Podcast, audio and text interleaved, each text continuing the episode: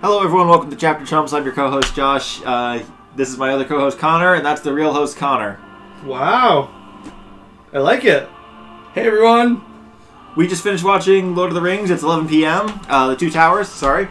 Um, yeah, movie was long as fuck, and some things happened that were really unexpected, seeing as we just finished reading the book. And but we it was long and also enjoyable, and I'm kind of losing my my faculties at the moment. Well, Josh, since you are the host of this episode, no, I'm the uh, co-host. No, since you are the host of this episode, uh, it is your responsibility to sing the theme song. Ba ba da da da da. All right. Hey, that that counts. It does count. Thanks for That was joining us, good job. everyone. We'll see you next week. All right. That was fun. Okay, now the real one. You could have left that going. It's fine. but okay. That's where you put in the actual like. That's where I'll do the editing. Yes. And now I'm gonna signal to the uh, the real host that it's time to start the show. Is it recording? Oh, okay, cool. Um, hey everyone, welcome to Chapter Chumps. We're your chumps here to talk some movies. Uh, What? today, as ever, we are comprised of the triumvirate: myself, Connor, um, Connor, and Josh. Hello. And um yeah, so we uh we we just finished watching the extended edition of Peter Jackson's The Lord of the Rings: The Two Towers. And it was a little more extended than we bargained for. It you know um it it's like that Fall Out Boy song. I'm Am gonna. I more than you bargained for? Yeah. And then if Peter Jackson was the one that was that was singing that, I'd say, "Fuck yes, you are." Yeah, That's what I would say. yeah. I'm gonna warn you guys now. Return Josh, of you know that song, right? No. Return of Oh the- my fucking god! I can't do this again, Return Connor. of I the- can't do it again. I'm gonna warn you guys. Return of the King is another half hour longer. Oh, that's a lot. You know, I guess that makes sense because Connor, I'm sorry, guys. I don't. I don't want to be like this. I really don't. But you know, he's had to have heard that song. are we going to talk about But this you know, right now? but you know, he's right. You know, he's had to have heard that song. It's Fall Out Boy. Yes. It's not like the Beatles where it's everywhere. Well, actually, given the time and place that you grew up, Josh, it, it probably It would have been is. more. It actually would have been more likely for you to have heard "Sugar We're Going Down" rather than I didn't Taxman. say I haven't heard it. I said I don't know the song. So you have heard it. I don't know. Because I don't know what song he just sang. Sugar, we're going down by Fall Out Boy. Am You think I know a song by the title? Oh, okay. How many times have I Anyways, said I know the I- melodies? yeah. he, uh, he let's- is singing it for you. You don't recognize the melody? Not the way he's singing it. Am I more There's no than you instrumentals to go. bargained for? Yeah. I did. I don't want to go down this. We have. All right. It's Okay, eleven I know. twenty. I know, I know, It's pretty I know, late, it's I know, pretty I know, late. We I have know. a I'm just saying. four-hour movie to talk about. I'm about. just saying. I'm just saying. I was just it's like okay, I don't. All right. You, Oh, you know. God. so, Oh, the waveforms are going crazy. so, anyways, Josh, Josh was just saying, "Return of the King" is even longer than the extended edition Yeah, of the Two so Towers. we should start before seven p.m. next time. One, yes, we should, and and two, I was saying it, it makes sense that it's longer because we didn't even finish the Two Towers, really, You're right. did we? No, we not not the two towers based on the book that we just finished reading last week. That's Right. a great point. Yeah. Um. I mean, it, it's it's oddly Oh, hey, the, paced. the credits finally ended. It's oddly paced in that you know it's different than the book. The book was split up into two neatly defined sections. You know, the two books that are comprised that that that uh, Two Towers is comprised of. Um, and and here they like they they really go to great lengths to pace it as if it was like a movie or like a regularly you know like evenly paced script or or story Right. um, and you know, I think that makes sense to, to do that when when you're adapting it to the big screen, but also um, there's some things lost. I think, uh, and and uh, some Like- things don't feel as as um, exciting or, or as pivotal. think. I agree. Yeah, definitely. Um, and it's funny because the way that this movie is uh, is structured. It's more of what we thought we were going to get when we started reading the Two Towers. Yeah. Right. We expected it to be this like back and forth between the stories, and the more and more we read, the more and more we realized, oh no, like this, like Connor was saying, these are very distinct halves.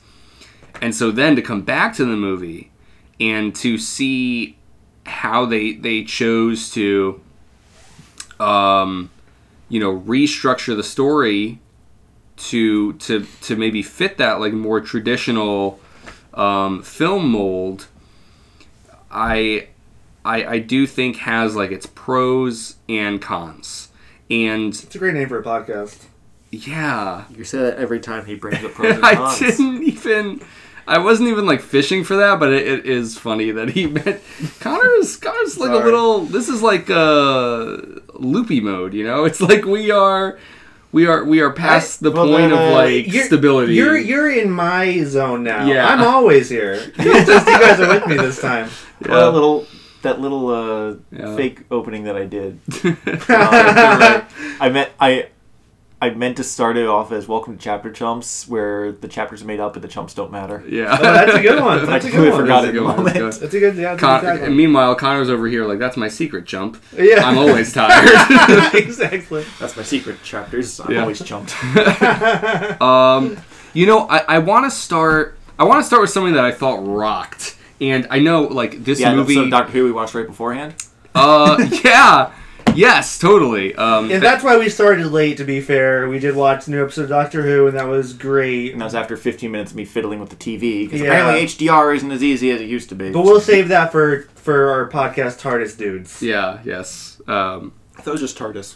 Yeah, and sorry. relatively It drunk. was, we you should know, be well, recording that now because we are tired and relatively drunk. That's idea. It's perfect right now. But uh, well, you are. I'm. s Yeah. have been drinking water all night. yes, yes. But um, I mean, you're still uh, you know, tea yeah, at least. I think it works as long as Josh and I are tired. But you do have to be drunk. right. That that was that was the whole not deal. That this is. I mean, it is 11, almost 11:30, Yeah. but it I is, got I gotta say, watching the movie, alert. literally watching the movie, I felt myself being tired, and now that we're sitting here talking about it, I feel like pretty. animated. Yeah. uh, Yeah. I'm, I'm back to it. I'm Same. ready to discuss. Um, but uh, yeah, I mean, so so um, obviously the idea here was a very long film, very uh, a huge amount of things to potentially discuss, and I think we already know we're not going to be getting to all of it. Um, but but here's what I want to start with. Um, it was so fucking metal that they start the movie with like this establishing shot of the mountains, and then it goes into the the Heart of uh, the mountain? Yes, yes, into Moria with Gandalf facing off against the Balrog, and like, um, I I don't have any memories of seeing these movies in theaters, but like I can imagine, like I don't know, just like just like imagine you you know you watch The Fellowship, and then like two years later or whatever it is, it's like you know you jump back into this into this world, and immediately you're you're like thrust back into like you know the the most climactic scene of the previous movie, and and they show you how it continues. Yeah. I Yeah. love the fight between Gandalf and the ball. Like it's such an insane way to start a It- movie. it's a killer way to start it, and actually, that you saying that really made me think of how fucking cool. You know, ju- you're just calling it metal. How cool would that be? You know how like you and I used to watch the uh those like the AMVs yes. or whatever. Oh yeah, yeah, yeah. like with you know rock songs. Oh yeah, you'd have like In the back- Linkin Park blaring Yeah, over that. or, you know, or- like- yeah. Uh Superman or whatever, like Yes. songs like that, Yes. you know, like put put one of those songs in the background while Gandalf fights the Yeah. Balrog. Like how fucking cool is that? It's a it's a it's a sick ass way to start the movie. Yeah. Um and I think if, if like if if they like used a uh, like an alternative rock song from the time period, I think that would have been cool. But Yeah. I think I think uh, for for uh, like the sake of the series like timelessness, uh, it's a good choice that that they didn't do that. But I would have been happy. Right. Yeah. uh, we'll we'll see how they handle that with uh, Rankin Bass Yeah. adaptation.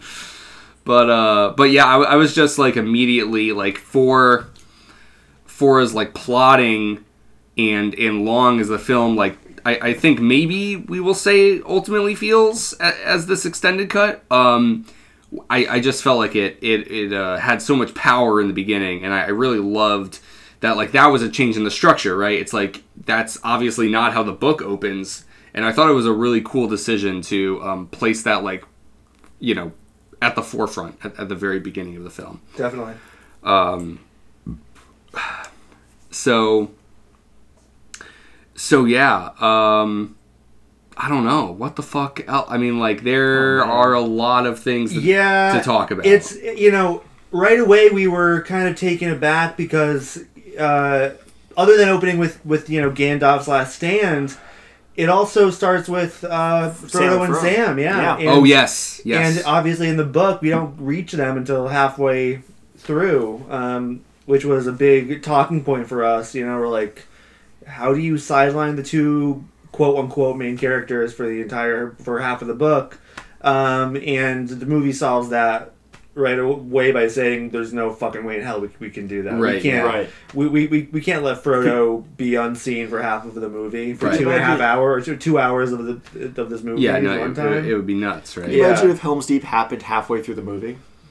Yeah, or They- or even just a little separate- less than halfway, they- yeah, really, they'd right? Have, they'd be two separate movies. yeah, yeah, it's wild to think about. Yeah. No, and that that's a great point, Josh, because here Helm's Deep is made to be like the climax of the film, Yep. um, of the entire film. And I, I remember And that it's just like, not in the as book. opposed to just a, a single chapter. You Yeah. guys halfway were, through t- were, the book. were saying that when we when we reached that that point in the book. I think you're like, wow, it's so weird how how it was kind of used as like this big climactic moment in the movie, but and kind of comes off a bit differently in the book. Yes. Yeah, 'cause in in the book, it then goes into the confrontation with Saruman, in- Which is like bigger, tower. which like feels more weighty. I Yeah, guess. it does, and that isn't even in this movie. hmm But I know that conversation happens Right. because I've s- I rem- I have memories of Saruman on in his tower talking to people. Right. Um, so presumably that happens at the beginning of Return of the King, uh, just like the fall of Boromir occurred at the end of Fellowship. Right. Yeah. Yeah, we know that that you know uh, Peter Jackson is not conservative and kind of chopping things up um, to fit this medium and fit his his vision, which I think is, you know, I, I, I think it's bold, but I think it ultimately, it, you know, is probably for the best. But um, yeah, when you read when you read the book first, uh, it, it is like jarring. Yeah. A little, only a little. Yeah. Um, crap. There's one change I was just thinking about at the very beginning. Oh, the movie does a good job at explaining a couple of things that we kept asking ourselves throughout reading the book. Specifically, th- what are the two towers that the book is that the title of both the book and the movie are referring to? Yeah. And it turns out it is they explicitly just say it's the tower in Isildur, right? No, that's Uh, Isildur. Um, Isengard. Isengard. Right. Right. Which which is Orthanc, I believe. yes, Guys, and I gotta be honest with you. None of these names matter. I just they're all just like different cities to me or different. It's like, it's, I don't, You're not- it's you're not fine that you They're- don't like know, but uh, Josh and I, I mean, think even are a bit screwing more. them up, and we've been Yeah. reading these books for so long. um, but yeah, it's uh, uh, Orthanc in Isildur, Isengard. Isengard. I did it again, and uh, Barad-dûr, uh, which in the movie is the big tower with the eye on it. Yes, right. So so it's uh it like more more colloquially uh Saruman's tower and Sauron's tower. Right. The the two evil forces. Yeah. And we are ignoring Gondor, which shows up as uh, a tiny little dot in the distance and on a map, and Helm's Deep, which is more of a wall with a, a keep, which is kind of what I expected because Yeah. that's I've seen the Battle of Helm's Deep depicted in various forms of media over the last ten years, so I knew a bit more what to expect there. And uh, we saw the the Great Hall of Rohan, Yeah. uh, which you had been asking about earlier, and it really is just like a big house on a hill. Yeah. Um, although Rohan is shown to be a lot more mountainous than I remember uh, or expected after reading the book. I was expecting more fields and rolling hills, and this was no; these were like rocks and Right. uh, like sheer cliffs uh, coming out of otherwise grasslands. Um, it actually reminded me a bit of Ireland, having visited there since uh, like a few months ago. hmm Um, even though I know it's New Zealand, but uh, yeah, it's I mean, for all we know, they they may have uh, had scenes in Ireland. I don't know if it was exclusively New Zealand, but but New Zealand is very famous for having. Yeah, New, New Zealand is there. where a lot of the, the scenes are, I believe. I maybe they did Ireland. But That's where the real hobbits live. It's true. You can find them. see, there. I, Ireland is more of the Star Wars location now. I think because of No, so no, Ireland is it, it, that's leprechauns, Josh. So ho- hobbits live in New Zealand, leprechauns live in Ireland. okay. They're like the same. They're like the same, but different. I think I think they would.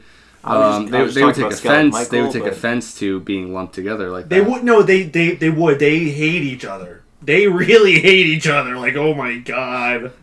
Like don't like I mean Yeah. if if you're a hobbit you're not even gonna get close to the Blarney Stone Yeah. you know like you're not gonna If you're a tourist, you're not going to get close to the Blarney Stone. It's like a two-hour line.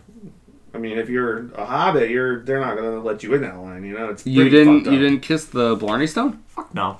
Oh They Did- pee on that. You know that, right? The locals. no, they don't.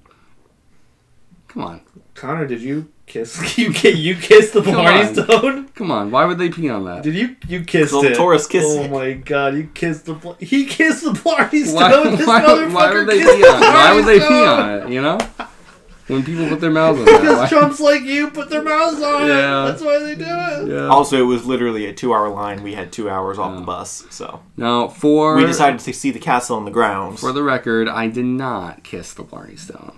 and in fact, why you don't have the gift of gab. I like- peed on it. No, so- no, no, no. That, that sounds like something that somebody that kissed the Barney. Stone Okay, say. all It right, does, all right. You can, you can, uh, you know, push your little narrative as far as you want. You know, you little leprechaun. Um, yeah, there, there are.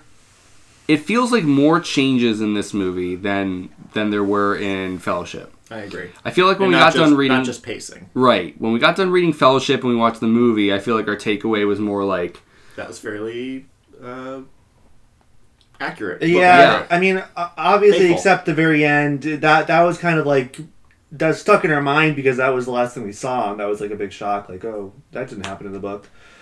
But besides that, I think it was more faithful. yeah. But Uh, it turns out it's exactly what happens in Yeah, the yeah, next sure. chapter, but it's just a different. Yeah. We hadn't read that far at that point. Yes. Yeah. Um, and maybe, maybe I mean, like this will kind of be jumping around, but like, so so here's here's what I was like thinking about watching the Two Towers because it felt like um, the the like main stories that the film um like branches off bridges off into with um Merry Pippin and the Ents. I'm sorry, And- I just realized you're wearing a wedding ring. I yes, oh yeah, no, This I- is the first time we've seen each I- other in person. It, yeah, no, no. Since it- that happened, so indeed. this- congratulations. thank you, thank you. Yes, this this is it. Looks very good. Thank you. Yeah, no, I um, You know, I haven't taken I- it off. I've seen him twice since uh, since since he tied the knot, and I, I gotta say, didn't really even clock it. This, Yeah. looks, this looks normal to me. Yeah, That's you funny. know? no, yeah, I just funny. looked down. It's like, oh, Oh. Josh wearing a ring. It's it, it's weird because none of us usually wear ring have Yeah. worn rings before, and yeah.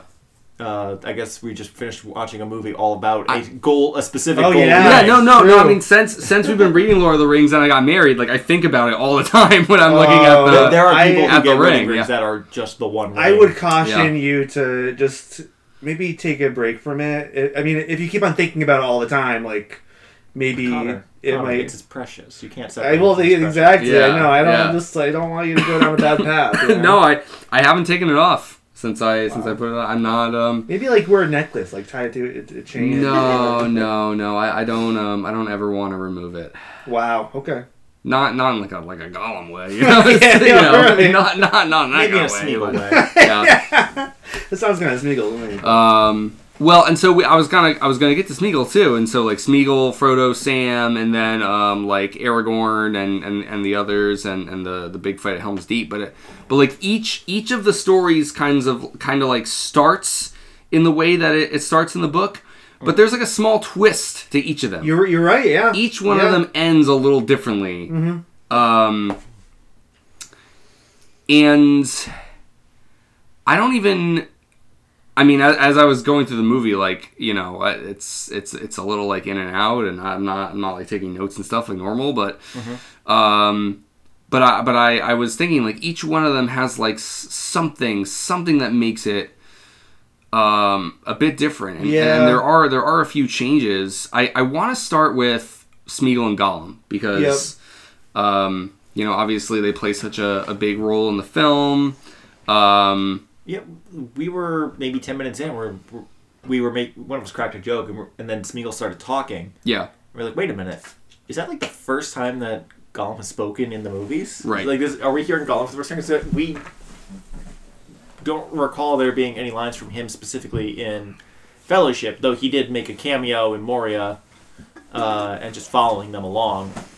Uh, but yeah, we we get a lot of Gollum talking in this movie. And Yeah. I, I just want to say now, um, you know, I was surprised. Like, I mean, I, I, I, I, I was a, a big fan of Gollum and uh, Smeagol and in the, in the book so far, in, in in each book, but um, the performance in this movie really that was the highlight for me. I think was was the the Gollum performance. yeah, easily. Um, I thought it was just really, really terrific. And even if um, I like, I, I just think for like, what year did this come out? I don't. Two thousand six, five, Earlier than that, four. I don't know. Pro- I'm gonna guess. I, I think I think we were saying that um, Fellowship came out in 2001, right? Okay, Which is yeah. what sparked our Yeah, uh, pre and post 9/11 9/11, discussion. yeah. So I'm gonna say Two Towers came out in 2003. Let's okay. say. But you know, for for that time, obviously the CGI does look really good. But- 2002. Okay. Wow. Wow. Okay. That was a, that's a fast turnaround. Um. But but then again, not to keep interrupting, but it reminds me, you know, the other thing that's notable about the way these these movies were made is that they were filmed concurrently. Yes. Yeah, So yeah. so you don't Exactly. have the, the huge Yeah. gap. I think they were re- released yearly from, yeah, from one another That's a great point. because Um, of that. but yeah, just due to like the time period for that for 2002, though, like it looks great. Like like the you know Oh yeah. you know Smeagol looks looks really great and disturbing in the right ways. Uh, you know, viewing it in 2023, um, it still looks. It doesn't look bad, you know, but there were a there's few like moments where I picked up on. th- there's there's certain scenes where just the proportions are off. You know, like like it, like he just doesn't s- sit naturally in the scene. Like he like Well, like he's but not, I mean, how, how much of that could potentially be chalk, chalked up to Josh's TV? Like we just don't know. Yeah, no, that, we that's, just that's a don't great know. point. No, but um, I mean, overall, I think the effects were great. But like even the the little bits that stuck out a little bit um, didn't matter because the performance was was Yeah. that good. So yeah. yeah, it's. I mean, it's definitely worth worth like mentioning. You know, not only how good is uh, Andy Serkis's performance as Gollum, but like um, just how impactful like the special effect of Gollum like was on like the movie industry. Like Yeah. this, what Mm. it's like. Fuck Jar Jar. This was like the first time that that people were completely captivated and convinced by a fully CGI character. yeah, Yep. There, there, there is like a before and after of this movie. You really Sure. feel bad for him when the the uh, Gondor Rangers are just beating the shit out of him. Yes. yeah. No, you're you're right. I mean, really, like all emotion is like really um well conveyed. Speak, speaking of which, um, and and kind of backtracking to what I was saying earlier about how uh, this movie kind of clarified a lot of things. One of the the other things I think clarified was why Frodo was so what's the word I'm looking for here? Um, uh, uh, amenable Mhm. to, to, to Smeagol and Gollum. It, they they really spell out that Frodo sees a bit of himself Yes. in in Gollum in Smeagol. I, Yeah. I can't remember which one to keep track No, of. we we you know we did touch on that. I think we talked about it a little bit, but it is not um, as as obvious in the book. It, it's kind of I mean, we were questioning it. we were questioning through it. Yeah, um, but yeah, it's it's it's signposted here pretty clearly, and I think it it it makes sense um, emotionally. Um, but uh, Connor, you were talking about like the differences in you know the the the each plot Yeah. and and it's it's uh, how it kind of veered off into different directions from the book. Well, so where I was going with that, and and specifically in regards to Smeagol, is um. So one of the other things we talked about while we were, while we were reading, especially towards the end, was like, you know, how does Frodo and Sam's uh, relationship with Gollum and and the way that they treat Gollum, like, um, you know, affect Gollum and and by extension, I guess, like the plot and the events of the story.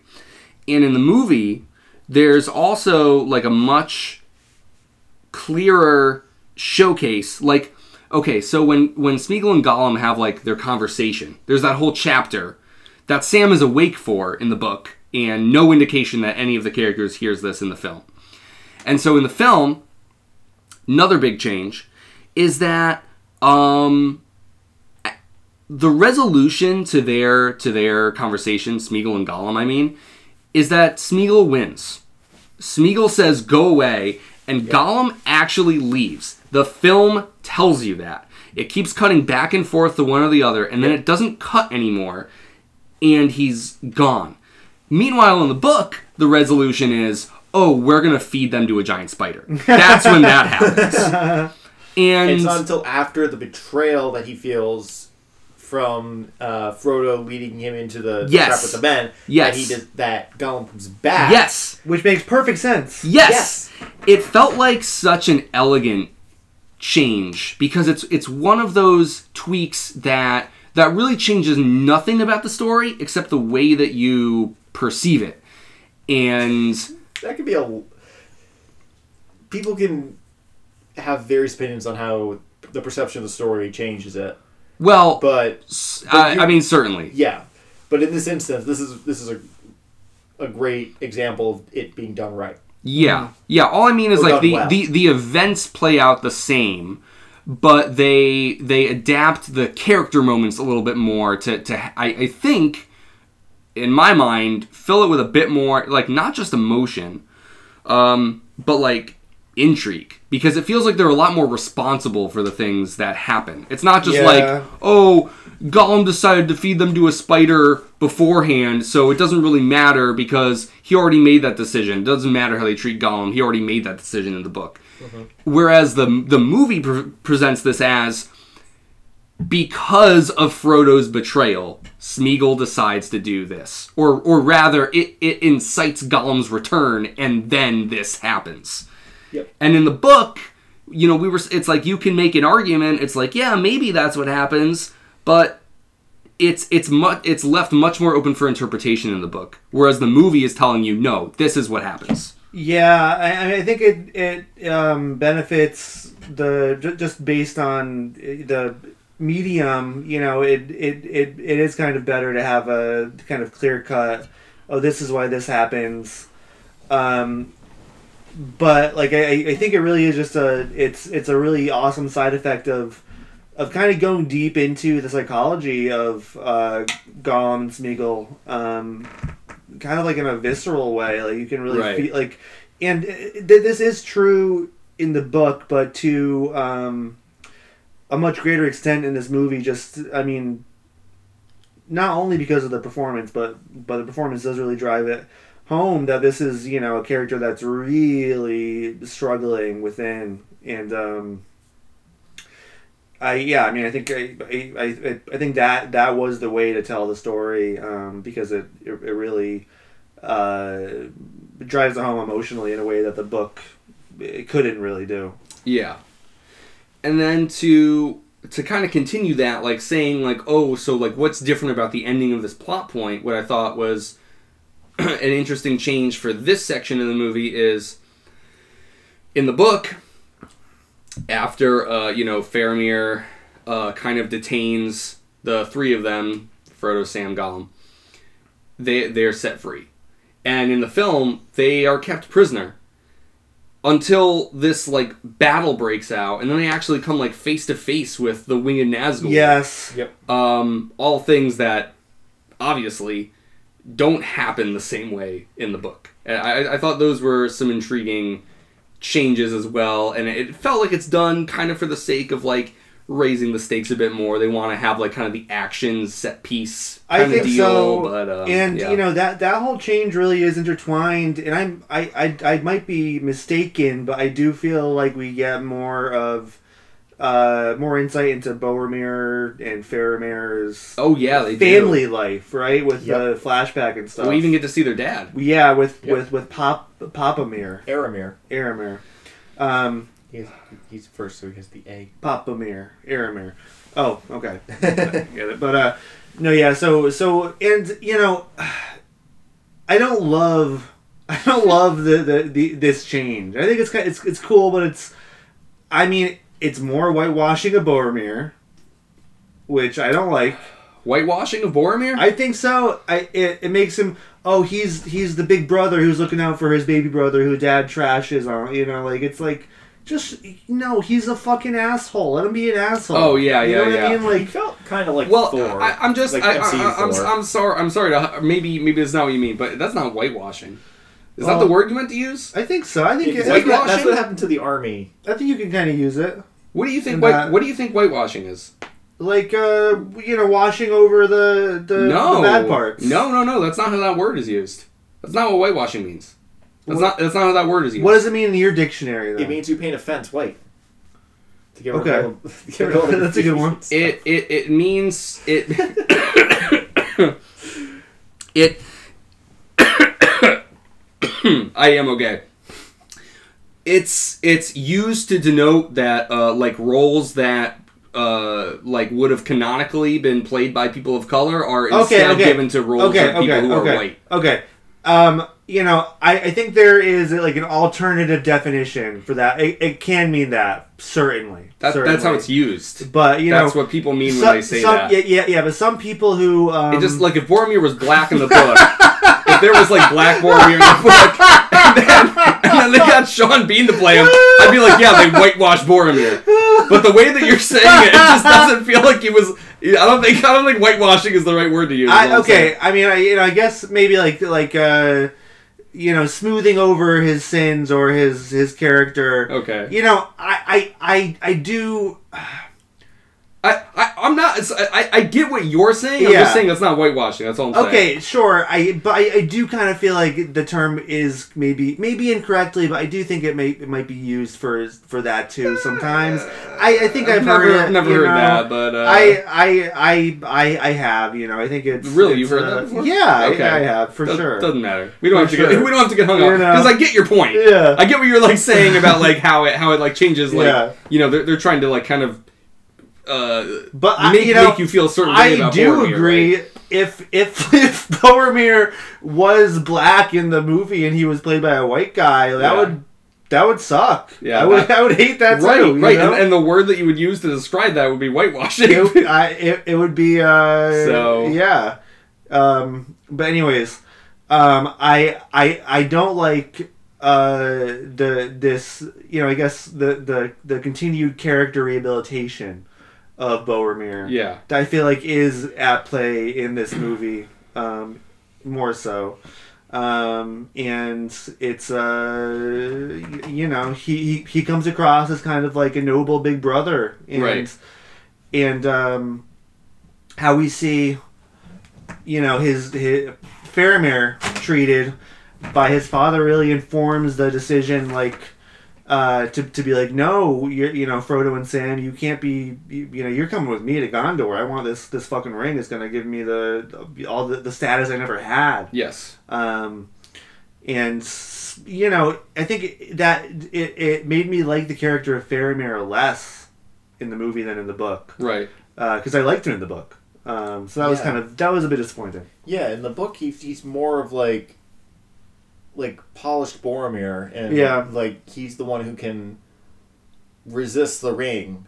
But in this one, he's just like, Dad said I need to bring the ring in, so I'm gonna bring the ring in. He's just like, he's trying to prove himself, but he's doing it the wrong way at first. He's not already just like he is in the book, where he, in the book he's like already high quality uh, of high quality. But Sure, in yeah. The, in the in the movie, there's some doubt there for a while, and he's definitely not showing uh, his quality when he's taking them prisoner. But when he lets them go, then you get Sam saying he is of and, the highest quality. and it seems it's, Yeah, un, yeah, it's unearned it's not it, it just doesn't Yeah, feel like it was just like- earned in the same way and Well, it's not earned in the book because in the Well- book it already exists. Yes, sure, but you know, but also, I mean, it it was tense, you know, and and like in the book, Sam did go to bat for Frodo too, um, and I feel like they kind of came to a juncture where,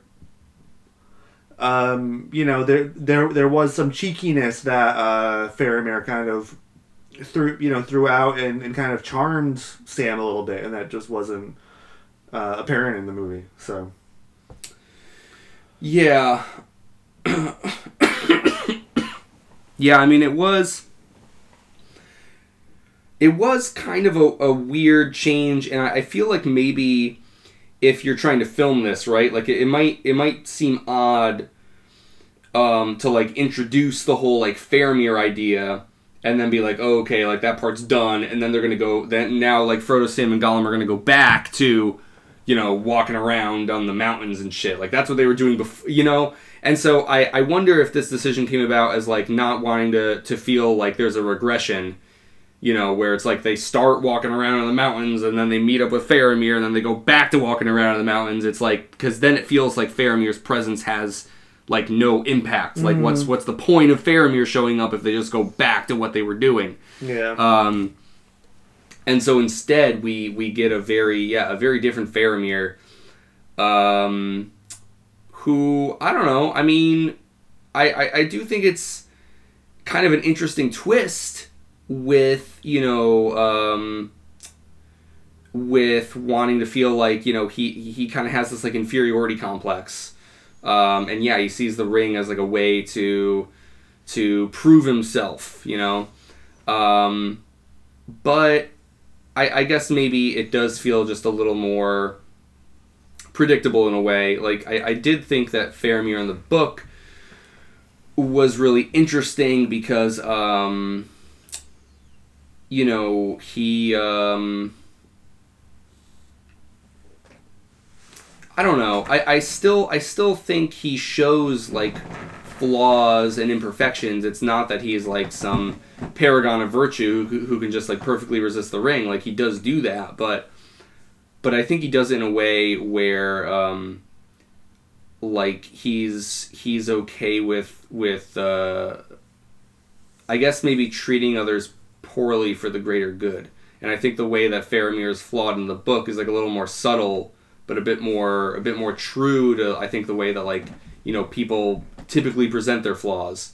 Whereas um, yeah, in the movie, he's like, "Oh, well, I just have like daddy problems, and Yeah. I'm just gonna like bring you, pri- I'm gonna take you Yeah. prisoner now," you know? it it it you know diminishes his character a bit, unfortunately. Yeah, Um, but you know, it, it, it's it's not even to say that it was that, that that the movie version is bad. Like it wasn't bad. It was, it you know, it was a fine change. And if it if if it resonates with folks who who have daddy issues, you know, all the better. yeah, you know? yeah, yeah. More power to you. Yes. Yeah. And, and Josh and I were kind of surprised. we even like turned to each other as the movie was going, and we're like, "Wow, this scene really is in the movie." Like, Yeah, the whole everything with Faramir actually. 'cause I was, oh man, what was the point where I was like, oh, they are bringing in Faramir. Uh, I think it was right after the potatoes bit. yeah, it With- is. with the that, then that's when they see like the the men from the south, and Right. the Oliphaunts, and then yeah, that's when Right. they come in and start fighting. I thought they would go with uh, uh, meeting Faramir first because that's what happens in the book, but they they encounter the the army first. Um, you know what I think I picked up on it was was when Frodo went off because of the bird sounds he was hearing. It's like, oh, bird sounds in the wilderness at this point. I know what this Oh is. yeah, yeah. Um, they do in the book though. Even they do encounter the the army first, don't they? I thought they saw the army first, and then that's when um, Faramir show. Oh, oh no, they see the army entering the Black Gate. This is the yeah, yeah, yeah. they You're right. this group. You're right, they're- they're cooking- after. They're cooking the rabbits, and then Faramir shows up, and then they they're like, oh, like we're patrolling because of the army, and then that's when they fight, right? Is Yeah. that it? Yes. Yeah, yeah. Yep. You're right, Josh. and Um, um and, and and it was cool even that they include the the whole scene with like the one guy who dies from the Oliphaunt and then right, but Faramir took Sam's whole line He does. about uh, who was this person, and yeah was he really evil at heart? Yes. Mm. Um, you're you're right that they repurposed that. Um, But again, it's a change that I think works mhm. very well. Yeah, I mean, especially with the arc of Faramir's character in the movie, it, it is a moment that humanizes him a little bit yeah. off the bat, which is a good thing. Yeah, there were a lot. I mean, like Peter Jackson continues to retain a lot of little things, like The m- yeah, moments text. moments that are like you know sometimes stretched out across you know pages and pages where you're like, oh my god, you know we're complaining about all the description in the books. You know, it might just be like a five second scene, but I, I was thinking even um, we even get like a little like flashback scene of Faramir finding the boat with Boromir in it. You know. Mm, yeah. Um, Yeah. And I, I remember like that's a, that's like a whole that's part of that whole conversation that um, Faramir has when he, he's talking to Frodo.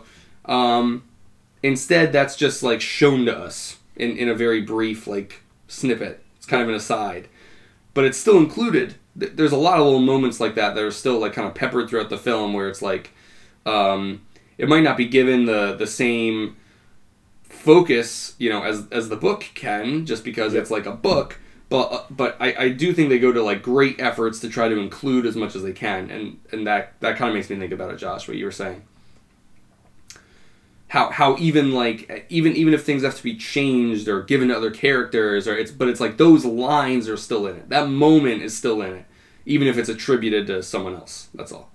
Yep what um what let, let's let's jump into cuz cuz yeah th- this movie obviously we we mentioned differs from the book where we're jumping between Frodo, Sam and Faramir and Gollum uh, to you know Legolas, Gimli, Aragorn, um, eventually Yeah. uh, you know Gandalf the White shows up.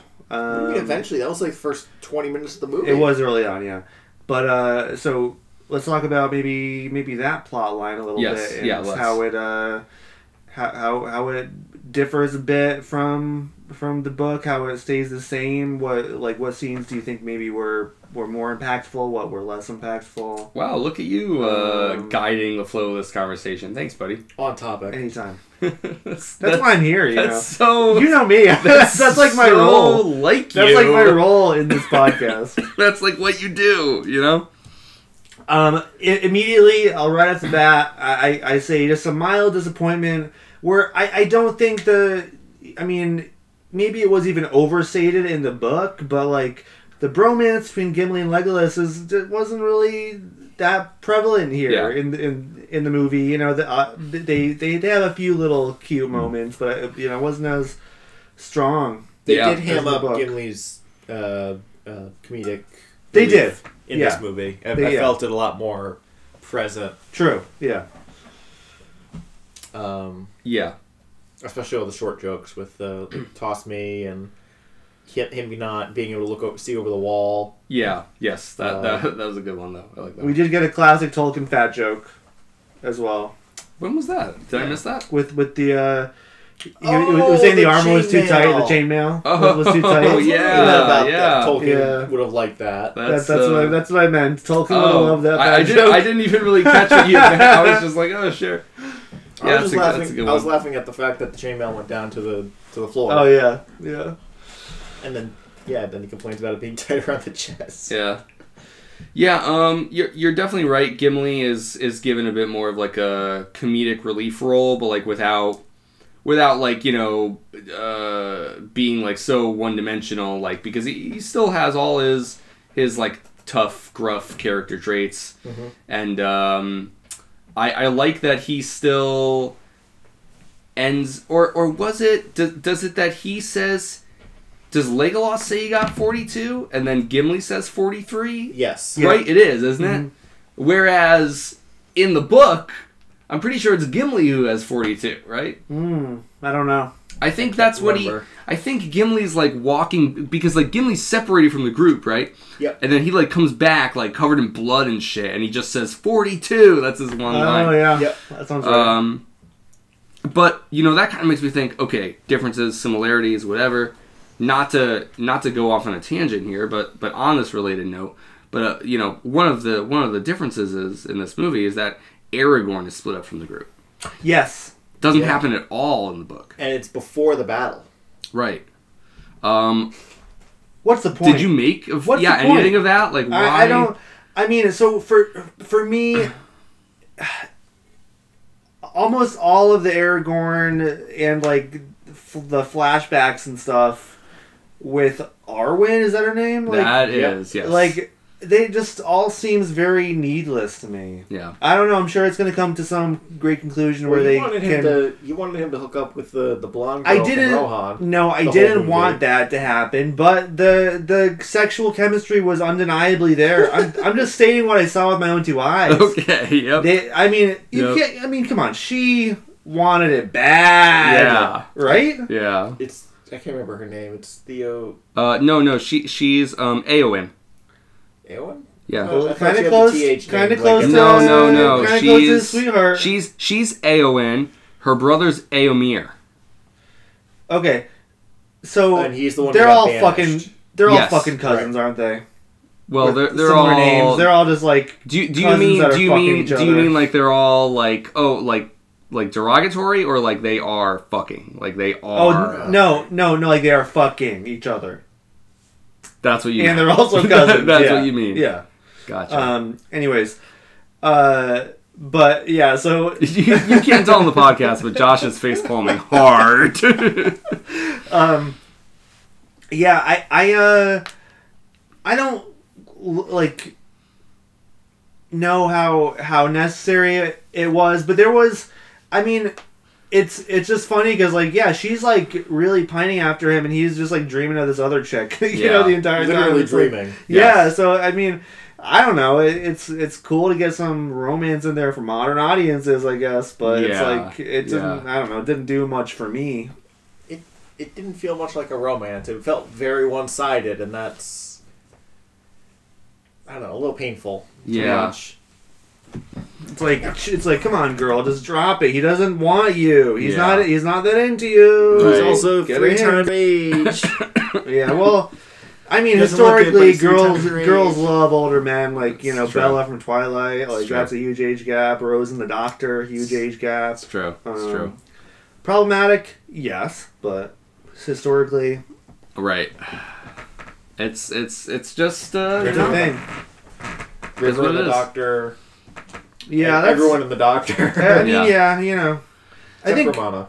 you know, River River is up there at the end, I think, but it's still it's still a big gap. yeah. Um, centuries, but yeah. I mean, so so here we are, like you know, we're going into the last book, and it feels like the way the movie, like I I get the feeling without really knowing this, like completely or for sure, but like I think that the relationship between Aragorn and Arwen is going to become more important. For I sure. hope so. Um, Because I have no idea what the fuck's going right, on. Right, but but if you're only a book reader, like y- y- that's not going to come across. Tolkien doesn't put any work into that. yeah. And so I think this is an attempt for Peter Jackson to try and like smooth that transition and make it feel more net. Like for us as book readers, this feels like extra fluff where it's like you're just padding out your movie Yeah. for something that wasn't in the it- book. Who cares? Watch it be two pages at the very end. I, yeah, I mean, of, I, of Return of the King. it's it's probably you know going to be clunky because you know if, if it wasn't then Peter Jackson would probably just shoot it as is and yet he makes a decision to, to change that and and it is you know probably because it's it's it, it may not be handled as well in the books Well, so I, think he's trying to make more of a setup for something I, I think that's that's totally uh, possible and probably part of it. But I, I, I do you know I'm not even really joking about the whole modern sensibilities thing. Like you know, especially during this time period, like big big blockbuster movies, no matter what it was, like they they, they do need like a romantic angle. Like that's a it's true I think like studio execs like really still hold that belief to this day, Yeah. whether it's true or or not. Like that, like so I I I don't know how much of a choice he might have even had. You know, like that's a good point it's like you need a romantic angle for these hot actors to kiss each other. People love that shit. You Yeah. know that that sells tickets. But it's also 2001, so no, you can't do Sam and Frodo. No, yeah, stop yeah, yeah, yeah, I know, right? It's like yeah, it's like the obvious choice. You can't do it. They're, they're just gonna look at each other longingly, yeah, right? exactly. In Yeah. the wilderness, That's uh, on the mountain. both both of those points are true. Where yeah, it, it, it could also be a bit of studio meddling, and um, yeah, you know, is the love story not really Frodo and Sam's to have? Um, I mean, be, I mean, because like talking about like what's in the text. I mean, like that as book readers, that's what we got out of it. None of this fucking How- Arwen and Aragorn shit. How so- how different Yep. would this movie be if it was made after Brokeback Mountain? Not very, because people really people were not prepared or ready for Brokeback Mountain. No one That's a accepted good point. that. That's uh, true. That's true.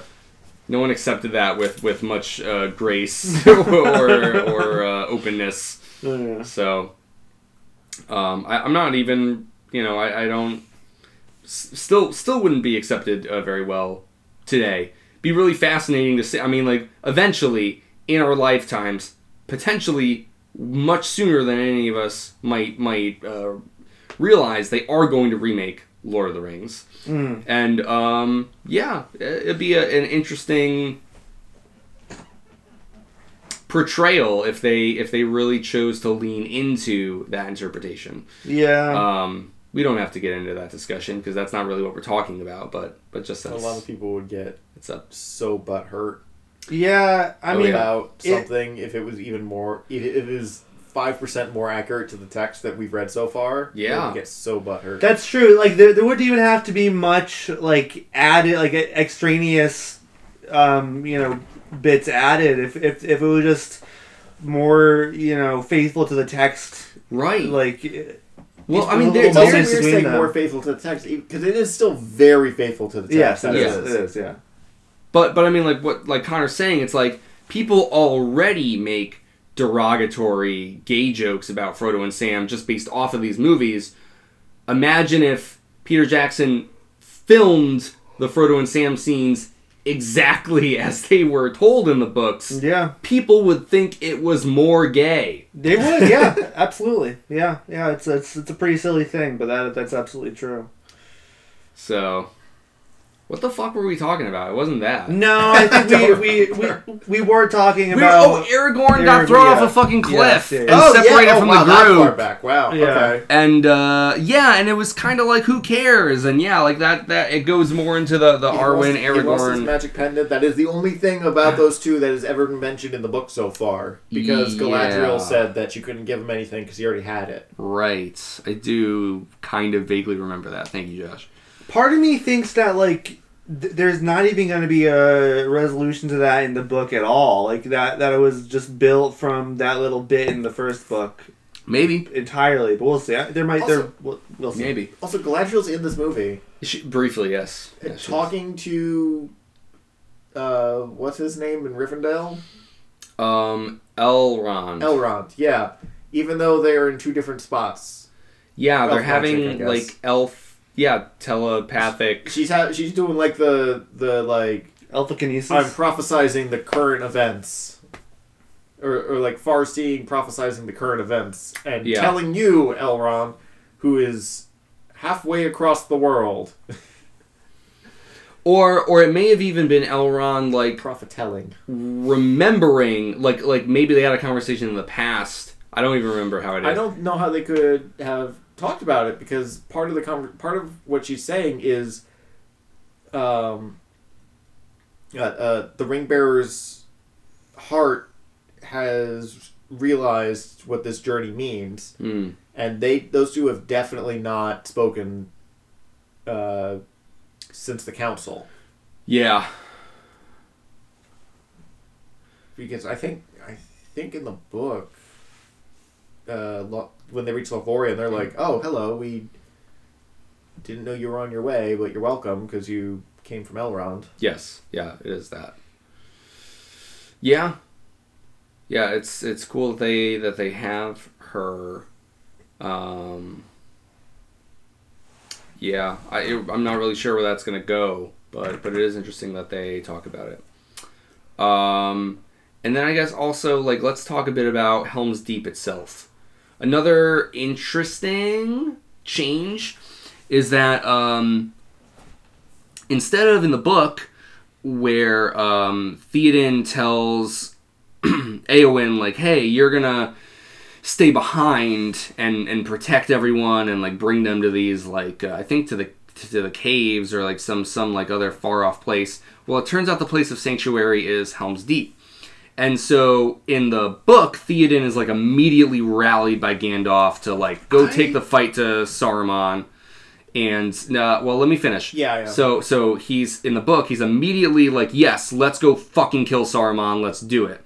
Um, and so they like they go ride their force out to to him. And yet uh, here, the the way that I understood it, what I believe to be different, is that um, everybody is is brought to Helm's Deep because Theoden does not want to fight Saruman.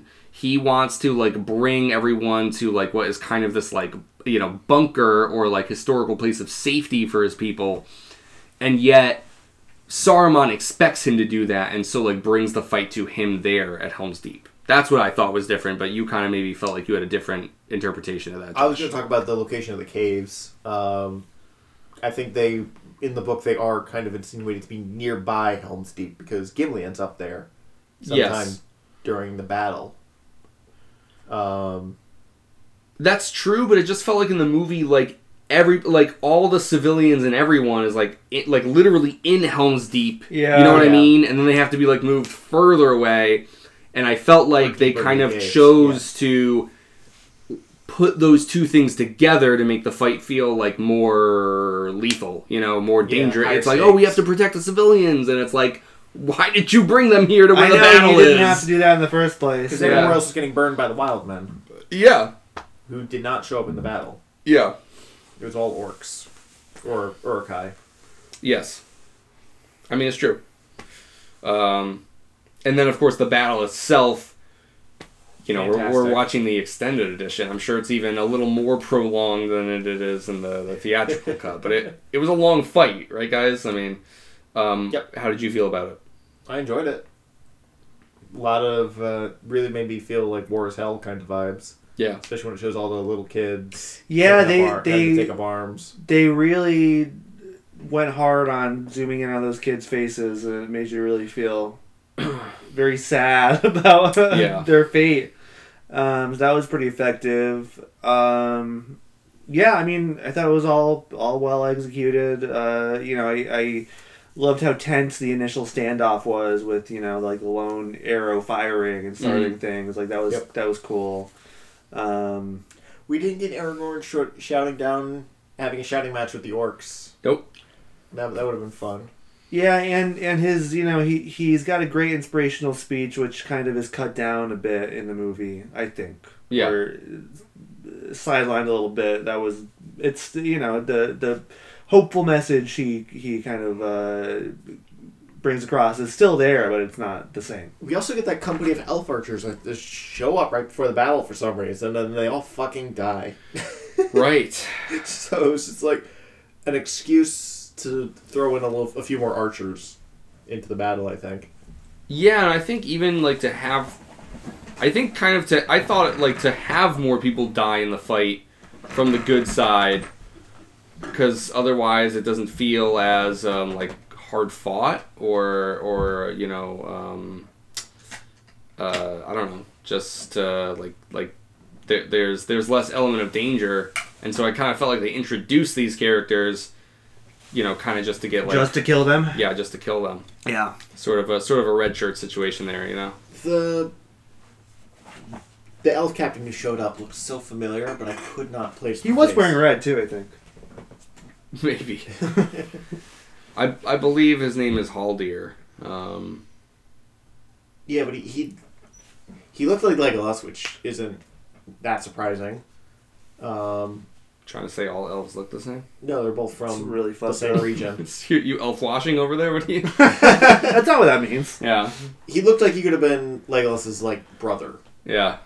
but he also looked like what? So it said it said Pegalos. Lego man, Lego. yeah. But uh, I don't know. There's something about the I don't know who the actor is, but it's like maybe it was Lucius Malfoy. No, it wasn't him. No. But yeah, but very similar hair. Yeah, that that'll that'll Both both That'll jerk characters have very Yeah. similar hair. I don't know. It it was ringing a lot of like this Actually, is familiar bells. It could have been Lucius Malfoy's other son, L- Laco. Lego, La- Lacolus. What do you want me to say? I don't know. what do you want me to What do you want me to do with that? Give me some props. I don't have any. Give me some I don't, props. I don't have anything for you. This is What do, I, strictly what do I uh, look like? Carrot Top? What do you mean? Give you some props? Yeah. Yeah, you're a great This is prop strictly comedian. scenes from a hat Well, podcast. yeah. Um. The the the elf thing. I thought. I I don't know. I didn't really get that. It, it felt. You know. It was just another way to like inflate the fight a bit. I think. Yeah. Um. In a way that didn't didn't really amount to much or, or matter. I don't know. It's I- another one of those things where, where like um, Aragorn is so pained when the guy dies, when the main guy dies, and it's Yeah. like I don't know who that is, dude. Like, like it's sad that that Aragorn's so atta- like so heartbroken, but Yeah. like I don't know who that is. right. It sucks. He's another good guy. Okay, it sucks. Yeah. Yep. But I, I feel I feel like that's kind of what Lord of the Rings, you know, expects a little bit, and that's Yeah. you know even even in the book, like there's moments like that where it's like, oh yeah, you know, the you know in Helm's Deep they're like, well the battle was really tough and like a lot of people died and we had to like burn their bodies and you know, I think we did like have a, a brief conversation where it's like, you know, yeah, like that's it, it's it's good that they include those things in terms of showing that like it's it's not just some like easy victory, but you know, you can't just like attribute all the losses to non-existent characters Yeah. and then you know expect the audience to like feel that sense of loss Mhm. um, Absolutely. because like I mean like you're saying like there is no investment on the characters like that's that's generally that's generally how stories get you to like feel things um, Yeah. and it- they, they don't always pull that off No, they don't. And like, part of me thinks like you know, I think we've mentioned this before, but it, it you know, especially in the uh, Lord of the Rings and the Hobbit, like there is a big um, part of it where it's like, oh, the like this is like from this family's line, like they're Yeah, related, this family's related to this family and stuff, and then so I do think you're kind of expected to like like be sad because like oh a guy from who's like tangentially related to Legolas died you know Right. like uh, so I think that that's kind of maybe a holdover from from that kind of idea which is you know big in, in older storytelling um, but doesn't really translate that well um, to modern day yeah Uh, I think that's actually- pretty spot on. the only two like new characters that I kind of cared about were those two kids who show up in the beginning of the movie when uh, their village gets uh, razed by the the wild men. right I mean they're the ones who you were just referencing who like the War is Hell kids who got the weapons Well, not no, because they they they reunite with their mother at Helm's Deep finally. and they are then get those are the kids Josh No, because one of them's a I I did not see that that kid again, the the older brother who like fell off the horse. No I'm pretty sure they stick a helmet on him and give him an axe We don't see him again are you sure? at sure the end of the movie. Like okay, I'm not saying at the I- end of the movie. I'm saying like during the Helm's Deep, like when people I were don't getting ready to fight, you made a specific reference to like kids being given weapons. no, yeah, but I don't that think I kid don't is the think- kid you're talking about. I I was looking. and I don't think it was. I Could've thought it was. his cousin you're right. So you're you're we- supposed we to care because he's we did see a tangentially related to him. You see a kid dragged away from his mother. I thought, oh, is this the kid from the beginning of the movie? But the sister wasn't there. well, not next to him when he's given an axe. No. No, I'm talking about when they were. I think the the kid who was given a helmet and an axe was the one pulled away from his mother in the scene where they're getting everyone into the caves. And the sister wasn't there when that happened, so I'm led to believe that isn't the same kid. Who Well, I, I can't say I'm positive, but I I took those to be related. Either way, we don't see that kid at the end of the movie. So he presumably dies. Or is just not in the is just not in the scenes, which is a little concerning. Yeah. Right. Yeah. Again, war is hell. Um, what do we think? And this is a little bit of a of, of jumping tracks here, if that's okay with you guys. It but, is. Um, I was- I was- Gandalf the White, the Return of Gandalf. Um, how do you feel about that scene and his performance afterwards? He doesn't have like a super huge role in this movie. I feel like it was a little washed out, but it maybe it's my TV. I'm not certain. Well, oh no, I mean I think that's part of it, but uh, but I I kind of immediately noticed the difference in how he plays Gandalf. Like he's like very much like I I feel like he's more locked in now as as this greater power. You know, I feel like he like uh, Ian McKellen really understood the assignment. Like Yeah. he seems more refined and more a little more stoic. stoic. right? Yeah, yeah. I, I, I really thought he did a good job at, at um, branching that, that, that divide. Yeah, I think did you're he, right. Did he change his demeanor a bit when he dressed himself back up as Gra- off the Grey when they went to Rohan? Maybe. Because it felt like as soon as the cape, the, the cloak was off, and he revealed himself to the king, that it fell back into what you're describing. Yeah, yeah, yeah. I, I think that Um, could be true. It makes me excited for um for his confrontation with Saruman. Right. Actually, hopefully, with that we get Which next hopefully movie. we get next movie because Yeah. we didn't get it this one, and uh, hopefully we remember because we're gonna read a whole fucking book, I know. and it's gonna probably be like March or April before we get to. That's fine. movie. We'll we'll be fine. Yeah. I, don't, I mean- we could get there before then. We'll see. we lost. We watched the last one in the middle of August. We'll be fine. Don't Thanksgiving. worry about it. That's that doesn't matter. Um, yeah, I did like um, Ian McKellen's Gandalf the White performance, and I, I do think you're right. Like he's he's not as jolly, and like in Fellowship when Gandalf the Grey, you know, especially when he first comes to the Shire, you know, the the conflict hasn't started yet, and you get a lot of moments where like you you get to kind of see him like at ease and you know be, Yeah. um, be uh, yeah, just just a bit more uh, like whimsical with with uh, his portrayal. And here, of course, like the shit has fully hit the fan, and um, yeah, like uh, he he really needs to, um, you know, make sure that that the characters are, are taking action exactly when they need to be in order to Yeah. uh, you know make sure that not everybody in the world dies. so um, I I did like that, and I, I, I, I didn't really think about that, but I, I think you're right, Connor. Just just that um, yeah, there, there's definitely a, a, kind of a graver tone to the, to the way that they For phrase it sure. and I like that. And I, and I like that they keep a lot of the same moments that we liked about that from the book too. Even like the, that line where um, he's like, "Oh yeah, you know, Gandalf the Grey. That's what they called me," or like they used to call me the Grey Pilgrim, or whatever he says. Yeah. Like, That's what, Gandalf the Grey. That's what they used to call me. yeah, you know, he, he even still has that line of like kind of like I am Saruman. regaining himself. Yeah, Yep. um, which I thought was a very interesting part of his journey in the Two Towers. Um, yeah, we don't get a full on conclusion to that because we don't get to see the whole Saruman events unfold. Um, but going back to that like third main pillar, we, we talked about um, Frodo, Sam, Gollum. We talked about um, uh, Aragorn, Gandalf, Helm's Deep. The last main part is Merry, Pippin, and the Ents Yep. Yep. um, which kind of ties into the whole Saruman um, plot. And um, kind of working backwards again, it's like, okay, what what ended up being different about it?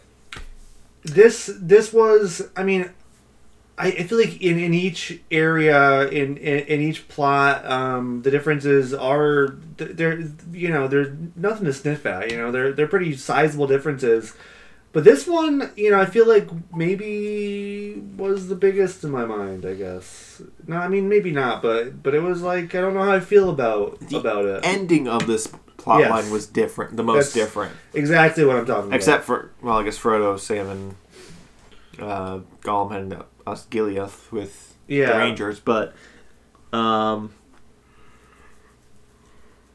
Merry and Pippin, their their whole journey up to about when they meet uh, Treebeard is pretty much identical to the book. yeah But it's when they reach the Entmoot that things really change. First off, the Entmoot only takes a night. Um, it still takes a while to do stuff. Like they're like, oh, we've just finished saying hello. It's night, and Yeah. we have decided that you are not orcs. and you know, wh- uh, like uh, that. I think that that like really benefited greatly by by by you know the pacing of the movie because you really with with, with so much action happening in these other subplots like constantly and then you cut back to uh, Merry Pippin at the end so like nothing's changed like Right. you know Yep. like you can really feel that like it's so like they're just going so slow they're just like deliberating for forever and like how frustrating that is But then the biggest Yeah. change happens when, at the end move, they decide that they aren't going to interfere, that this isn't their war, and the change, the big change is that Merry Yes. is the one who starts telling them that they need to fight, and he's the well, one that's arguing even for the before fight. they they make their decision. He, Right, he was piping up like really being vocal about it, which I don't think he Right. does in the book. no. because Yeah. they they They, fuck should- off. Yeah, they fuck off they, with- they just some chill out. end. Yeah, Um, and then it has it comes down to Treebeard is just escorting them back out of the forest, and Merry tricks him into heading back south to Isengard he sees the devastation. so that he'll see the devastation. And then the March of the Ents becomes less of a grim decision to un to uh, uh, uh, right uh, years of wrongs into a, a quick flash in the pan like moment of revenge Yeah. and rage for something that has happened in the span of the movie Yeah, I, I, I, I think you're absolutely right. It it does take away a bit of the impact of um, just how powerful the Ents rage is, and uh, also like the like it, it takes away the scope of their knowledge. Like like they they they're they're meant to ha- like have known that you know the forests were being cleared being cleared yeah and, and like that like th- like their way of life has been in danger for a while like so um i i i, I do kind of feel like it lessens their their their personal stories um a bit uh but Yeah. but it does give um merry and pippin a bit more to chew on Right. um, which i think is important as they are main characters beside the leaf at the end beside yeah beside the leaf at the Yes. end yeah Yeah, I did. I did really. I mean, I I am am with both of you on your points of like how that changes um, the role of the Ents and like and and their their own like agency and knowledge. But I did really like in the movie, you know, the way that it makes Merry feel like um, very cunning and clever. You know Yeah. that that he. Um, you know makes makes this happen by by yeah like you said Josh kind of tricking them into into you know um, going that way to see the devastation of the forest um, because in, it's like one of those things I, I think it's it's less of a problem of the storytelling and more of a problem of adaptation like in the book when we were reading the books even though Merry and Pippin, you know, largely there's not a lot for them to do in those scenes with the Ents discussing. We never once had a conversation where it was like, oh, well, you know, Merry and Pippin seem really passive here. They're not doing it. Yeah. Because like the the focus of the chapter itself is on like the Ents. Yes. You know, right? Whereas in the movie, like the the focus is, is gonna remain on Merry and Pippin, like you said, Connor, as main characters and so it would fall completely flat if they just had nothing to do for sure know? yeah and so instead they're they're given you know that that agency they're given that character moment to to have more of a pivotal role in the destruction of Isengard um, because otherwise it's like well wh- you know what are they do yeah what do they do The only other alternative would be to just make them the comedic relief of the story, just entire like you cut to them and they're just fucking off being yeah nitwits. fighting over water and Yeah, and that could have eaten by a worked. tree and Yeah, th- that that could have worked, but I but I do like them as you know silly but but also serious characters. So I think this that probably was the right move. definitely Yeah. another small change that uh, I want to highlight because I was harping on it so much in the book was the dam that the Ents break uh, isn't something that they built the night before to like hold the water back and wash Isengard away. No, it's something that Saruman built or had built uh, to power his industry Yeah. and, and power his war machine. And the Ents are like, oh, we can destroy that now. Fuck you. Uh, we don't see the Ents going after Orthanc at all, Mm-mm. like physically. Um, although maybe there's some of that going on in the background, but we don't see like an assault on Orthanc. Right. Uh, just an assault on the orcs and the uh, subterranean war machine. Um, but yeah, the whole battle was. I don't know the right word for it. It was.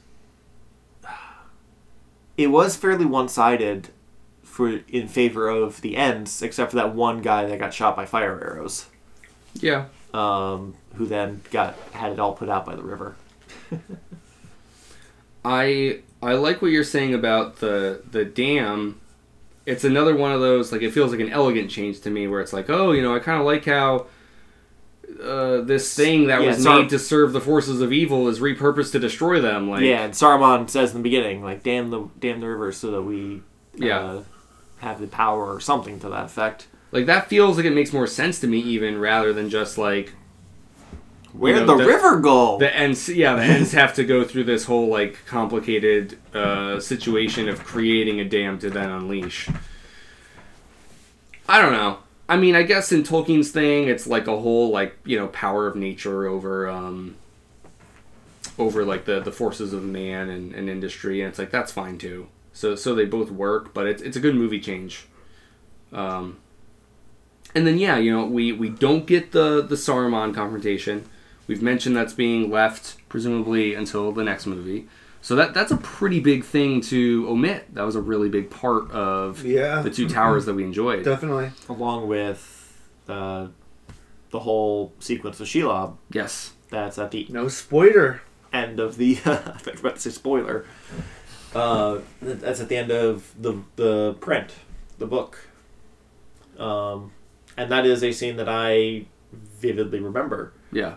uh, due to the aforementioned arachnophobia. So I'm a little surprised that it's not in this movie, but in the next one. I, I I mean I think all in all like especially with like the runtime as it is like we were getting towards the end of the movie and like half an hour from when it ended I was I was just like man if if they do add the cave and the spider and stuff and Gollum's betrayal like it's gonna be another hour and a half like it's that's a lot that is a lot to include um Yep.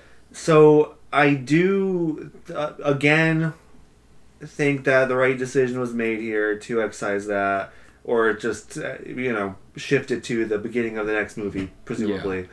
Um, because also like both both those scenes, both the standoff with Saruman and uh you know Shelob, like those are not scenes you want to like rush through. Right. You know, you you you want to do those right and. uh make sure they have the impact that they are meant to have. Um, and, and I think with, with so much packed in as it is, like they're even if done well, there is a worry of like it not being as impactful as it should be because of it's just like too much. Yeah.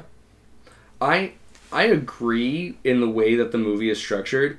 I just think it's like kind of fascinating too because when you consider how um, the two towers, the the book itself is written, and the two stories, both of the endings of those stories have been omitted. Hmm. And like, Yeah. if you were to tell, like, if you, you know, if you're just reading the book and it'd be like, okay, like, what are the things you absolutely need in the fucking Two Towers movie in order for it to like be a Two Towers adaptation? Yeah, You Two would Towers. think, we got that. Yeah. yeah, you would think the conclusion of both halves of the stories would be like really crucial moments, and Totally. yet like it's it's kind of amazing that the the movie works as well as it does and feels as conclusive as it does um, even with like the knowledge as book readers now knowing that essentially the endings of both parts of the story itself are not in this movie at all You're right. That's a great point. I mean, put that way, I mean it, that that is a bold move. It is like it's it's just uh, arguably the most pivotal or the most essential parts of the book are not in the adaptation, and obviously. uh, You know, it's it's part of a trilogy, so like it, it makes sense that like things can be shifted around a bit. But just purely looking at it as like an adaptation of of a book into a film, like that's a it's crazy. That's a crazy thing to Yeah. to not include. Yeah. on, on both counts. So you're right.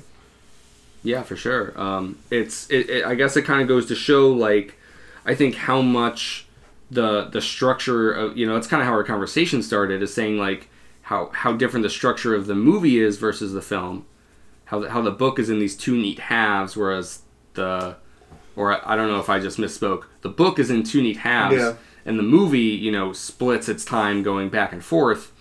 Um, and and so like you know the the tightness of that focus that the that the book has is very different here. And and so yeah like it's weird the way events get pushed around and, and given greater focus or less focus because you know as we mentioned really the ending of this movie is Helm's Deep you know that's that is the the climax of the film.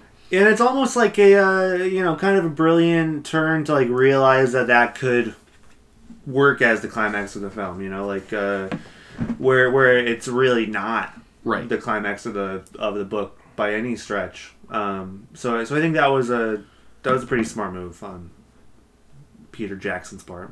Yeah, yeah, I like that too.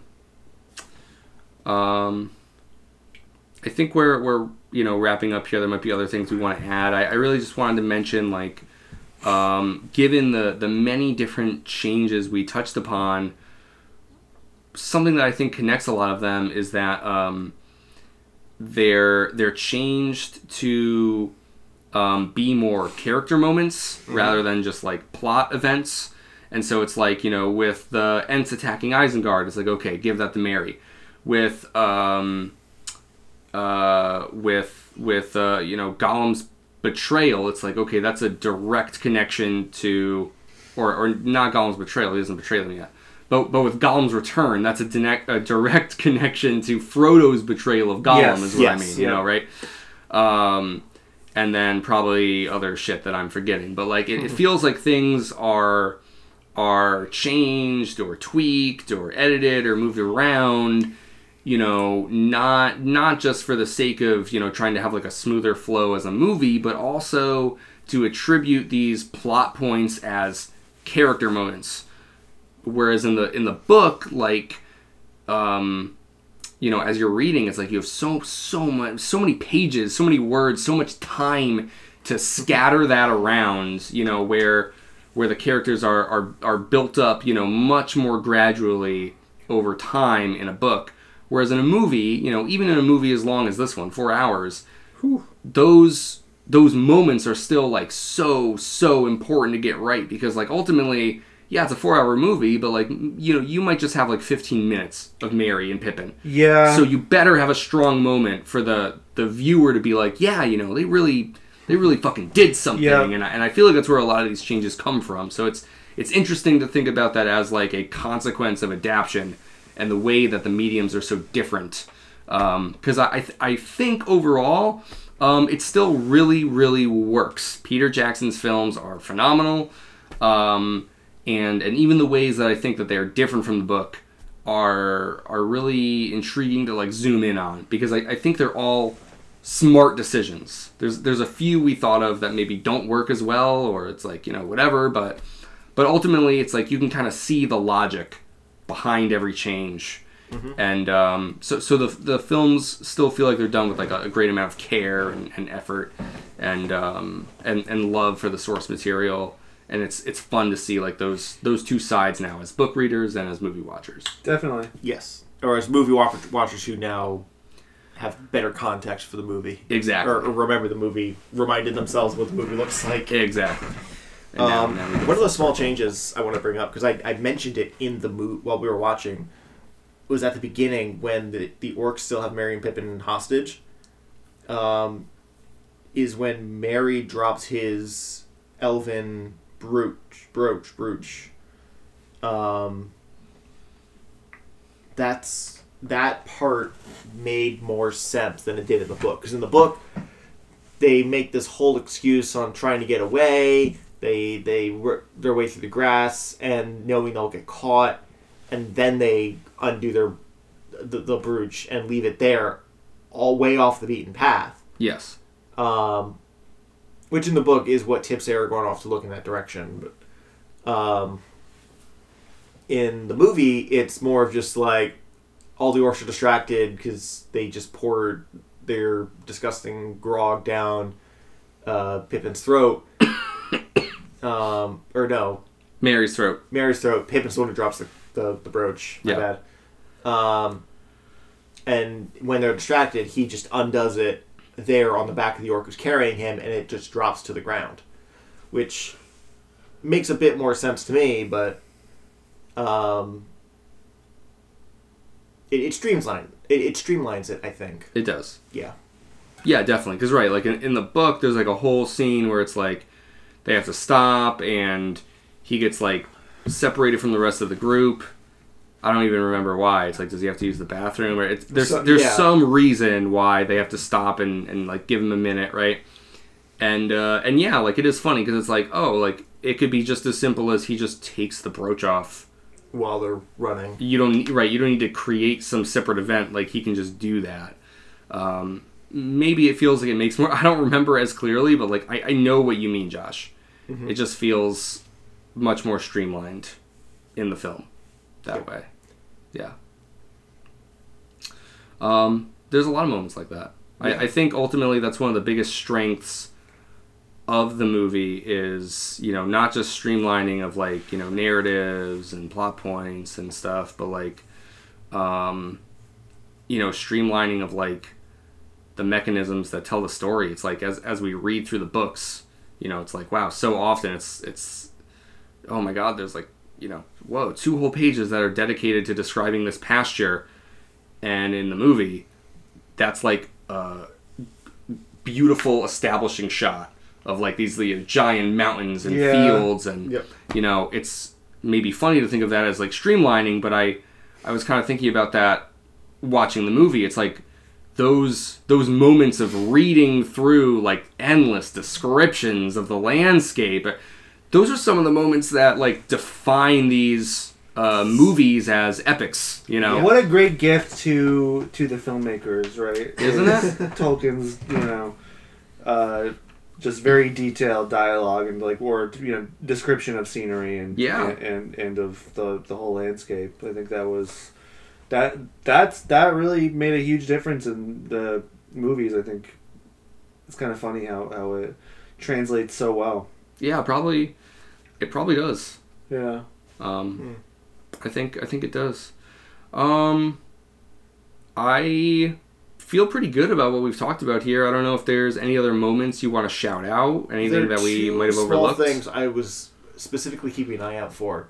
The first one was Merry's scar from the forgot about orcs. He does retain it throughout the movie, as far as I can tell. His hair covers it a lot, but uh, the book had mentioned that Merry never loses the scarf. So I'm ex- I'm interested to see if it continues to per- if it persists through Return of the King. Um, You were gonna have to remember to yeah, keep an to- eye out for that because I won't. uh, hopefully, I, I'm surprised I remembered it while we were watching it today. The other thing I was looking for was Gollum's eyes, because every time uh, Tolkien was trying to convey that Gollum was the one speaking or some evil idea had come over him, he always mentioned a green fire in his eyes, and I don't think I saw that in the movie, which is fine. Andy Serkis's performance really conveys uh, exactly who's talking at any given time Yeah. uh, which you can't really do in a book with just text. Um, but it would have been a nice little detail if they would if the animators had been able to sneak that in somehow right. of just some sort of green fire or green glint to his eyes.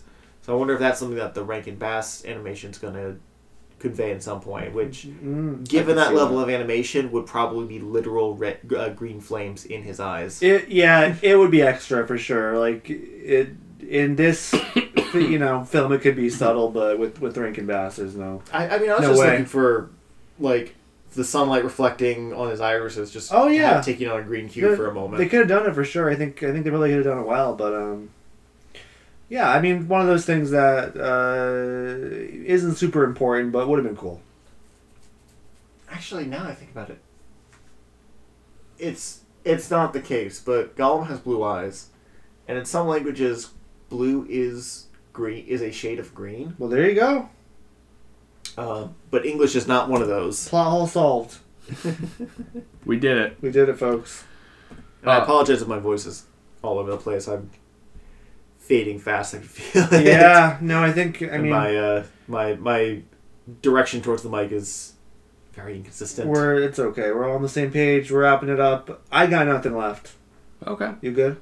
Yeah, I mean, I guess I, I would just want to close by saying, um, you know, I, I just still in 2023, I'm just like very, um,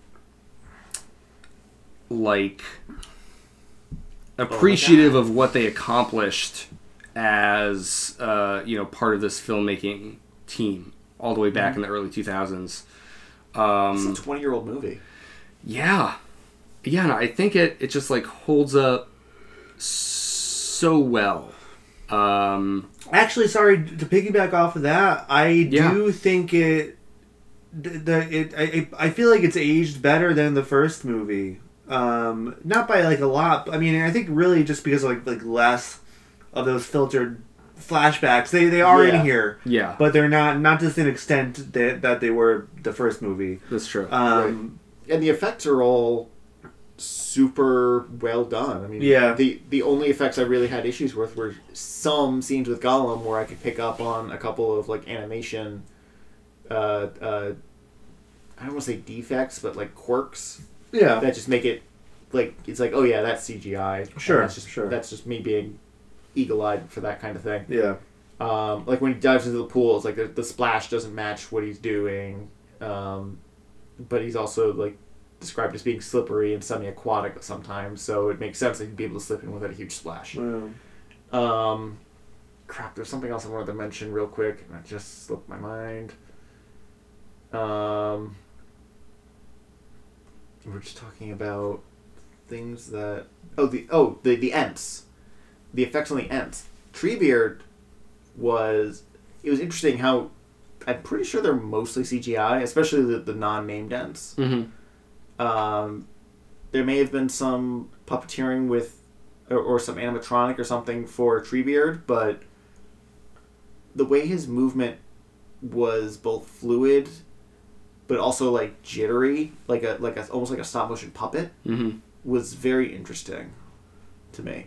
I I was uh, like pretty impressed with the Ents. All in all, I thought I thought um, they they were brought to life pretty pretty well from from my imagination to the big screen. I thought, Yeah, yeah, they had longer legs than I was expecting. yeah, Yeah, And I said during the movie, like the Ents walk look like they, uh, the Ents walk like it feels how to run in a dream. yeah. No, I think that that makes sense to me. That, that does. It looks like their legs go True. forward and then pull their body forward. yeah, yeah, yeah, yeah. It is like that because you know it, it, it conveys that sense of um, you know s- slowness, I guess, to them really. Yeah.